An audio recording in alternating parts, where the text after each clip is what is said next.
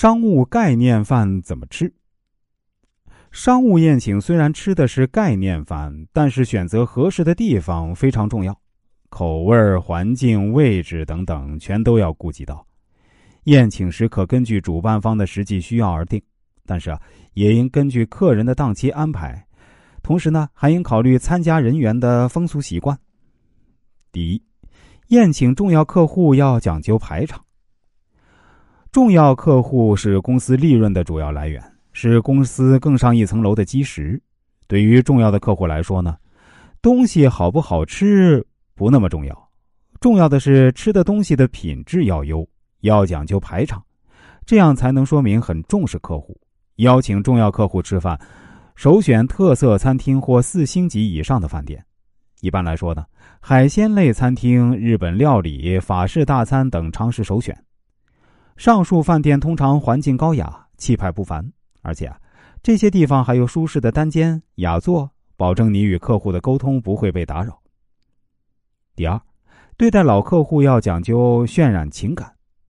一般来说呢，跟朋友、客户吃饭无需大费周章，选择中档餐厅就可以了，但务必要口味地道、环境卫生。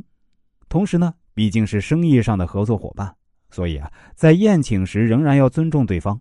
如果彼此是很重要的好朋友，不妨邀请他们到自己家中吃家宴，经济实惠，环境也肯定比餐厅要自由放松的多。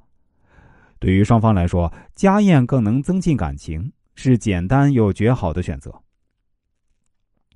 第三，对待未来客户要讲究舒适。如果是对待未来客户，那么一定要讲究舒适。未来客户是一只潜力股，对于潜在客户来说呢，接触、交往和交流显得更为重要。比如通过商务宴请，让双方诚挚交谈。所以啊，定期宴请未来客户不失为一个好选择。对于未来客户，尤其是不了解他对你将带来多大效益时呢，你可能不大愿意为宴请而抛重金。像对待重要客户那样讲究档次和排场，但是啊，在宴请安排上也要真诚相待，不能怠慢，更不能为了节约而选择环境差、卫生标准低、交通不便的场所。所选餐厅的位置要尽量有益于客户方便出入，避免选择偏僻的不太好找的地点。对于菜品可以不太贵，但应力求新颖别致。比如尝试一下新开的风味餐馆，品尝新推出的菜品，都是很合适的选择。此外，邀请客户共进商务餐，有些注意事项要记住：第一，邀请尽量不要协同你的爱人。如果你跟你的爱人职业不同，还是不要带他去，因为不是所有人都认识他，这会让客户感到拘谨和尴尬。第二，迎客。如果你先到，那就应该让客户有轻松舒适感。要站在酒店门口迎接客户，进入酒店要以目光和手势引领客户，请他走在前面，同时轻声提示方向。第三，点菜。客人一般不清楚本酒店的情况，往往不点菜。那么，你可以请服务生介绍本店特色，但切不可耽搁时间太久。过分讲究点菜，反而让客户觉得你太优柔寡断了。点菜后可以询问对方，不知道这些菜合不合您的口味有什么不合适啊？尽管说，您看看还需要其他什么等等。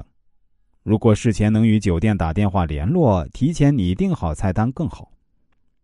第四，结账，不要让客户知道用餐的费用，那样呢会有些尴尬，因为无论贵贱，那都是主人的心意。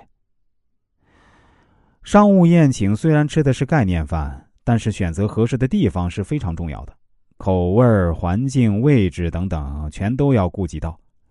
宴请时间可根据主办方的实际需要而定，但也应根据客人的档期妥善安排，同时还应考虑参加人员的风俗习惯。